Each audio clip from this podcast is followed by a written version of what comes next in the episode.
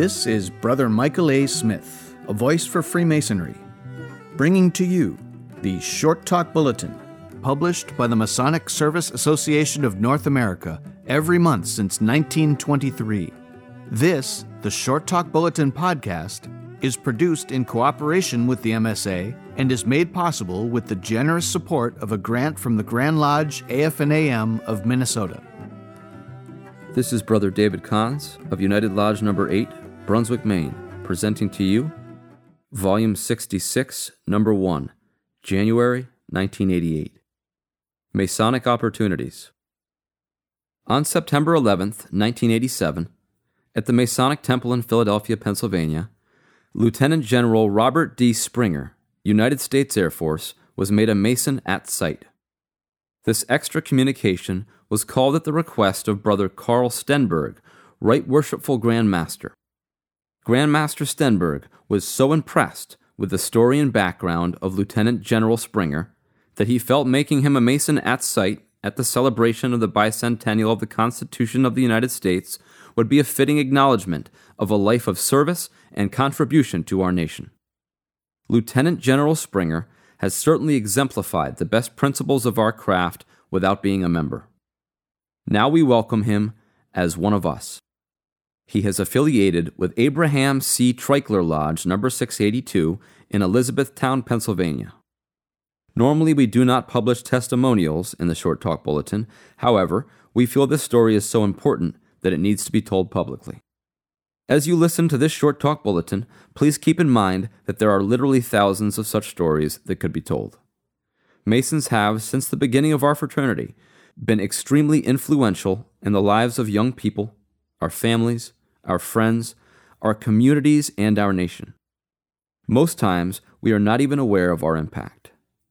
That's why it is so important on special occasions like this, we need to be reminded that we are observed and our influence felt, and even without our knowledge that it is happening.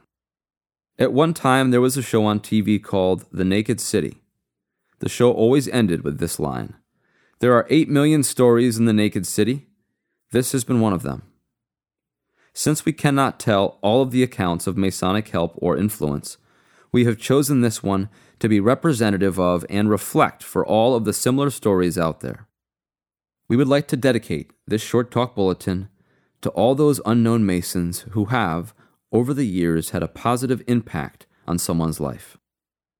We further dedicate this short talk bulletin to the Masons of today who have the golden opportunity to go thou and do likewise. Let no one ever forget that Masons care and will always be there. Here is how Brother Springer expresses it A lifetime of opportunity.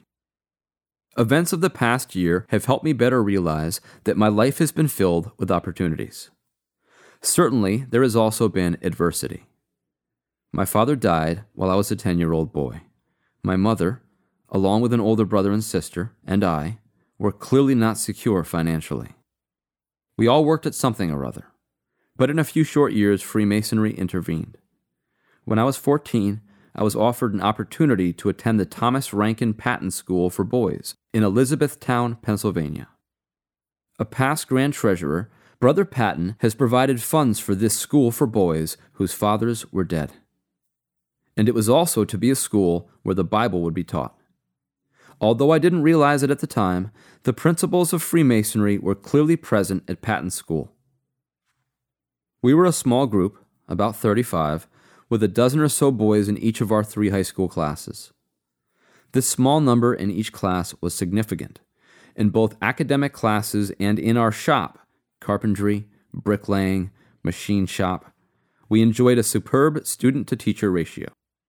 We also worked together as a team, brothers. Whether it was personal habits, such as room and dorm cleanliness, or working on the grounds, or in the orchards of the Masonic homes, or building cabins for the Carlisle, Pennsylvania YMCA, we were learning about life and the importance of being a disciplined contributor to society. At Patton School, each day started with a Matins service. Each meal was preceded by prayers we were encouraged to attend the church of our choice in Elizabethtown each Sunday. We were developing our relationship with the supreme architect of the universe. Discipline of a negative nature was not a major concern. The positive connotation of discipline was incumbent in all our programs and activities. We wore neckties everywhere classes, shop, dining room. Because there were so few of us, we were involved in everything, all of us, in sports and extracurricular activities. I was five feet and one inch tall and weighed less than 100 pounds my senior year, but I was on the football team. That's a disciplining and learning experience, believe me. We all had an opportunity to grow and develop and mature in those years at Patton School. A few of us went on to college. I was especially fortunate because our Masonic fraternity allowed me to continue living in the Patton dorm and walk a few miles each way to Elizabethtown College. Without that room and board, I would not have been able to attend. Even then, it wasn't all that easy. I worked over 30 hours a week in a wheelbarrow factory and a supermarket to help with the tuition costs. Although I only finished two years at Elizabethtown College, I've long remembered their motto educate to serve. While still living at Patton, my country provided me another opportunity in 1952 the Air Force selected me to attend a year long aviation cadet program, leading to a commission as a second lieutenant and the awarding of my navigator wings. A few years later, I would complete pilot training.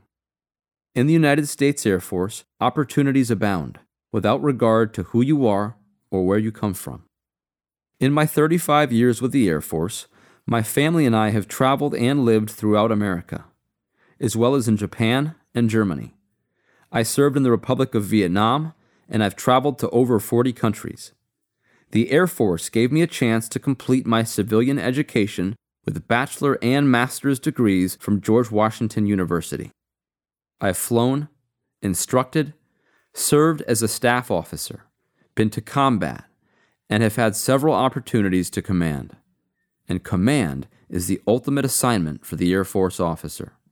Most importantly, I've had the opportunity to serve my nation and my God for the past 35 years, an opportunity that my teen years at Patton School prepared me for.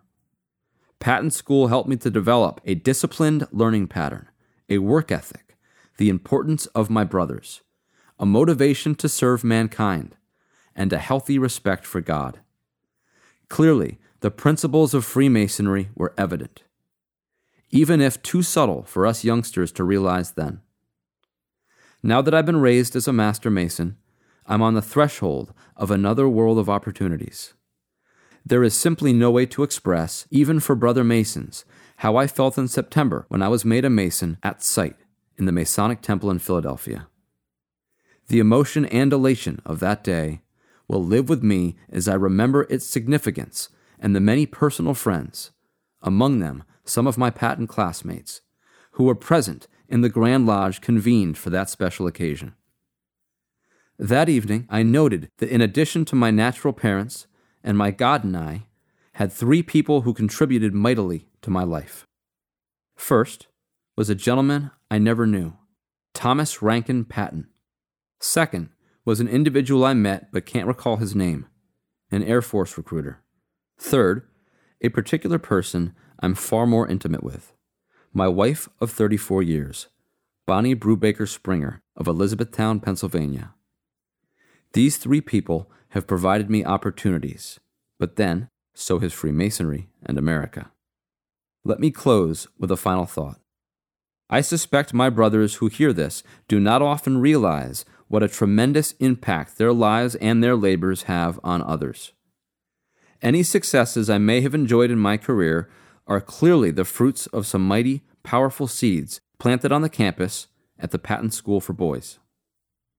While I was not born with material advantages, I have acquired a wealth unknown to many love, care, compassion, and opportunities to serve.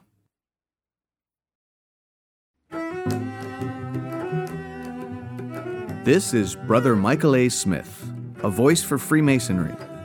And this has been the Short Talk Bulletin Podcast, produced in cooperation with the Masonic Service Association of North America for the purpose of providing a common stock of vetted Masonic information to all of the constituent lodges of all of the member jurisdictions, and is made possible through a generous grant from the Grand Lodge AF&AM of Minnesota, who have been engaging and inspiring good men who believe in a supreme being to live according to the Masonic tenets of brotherly love, relief, and truth since 1853.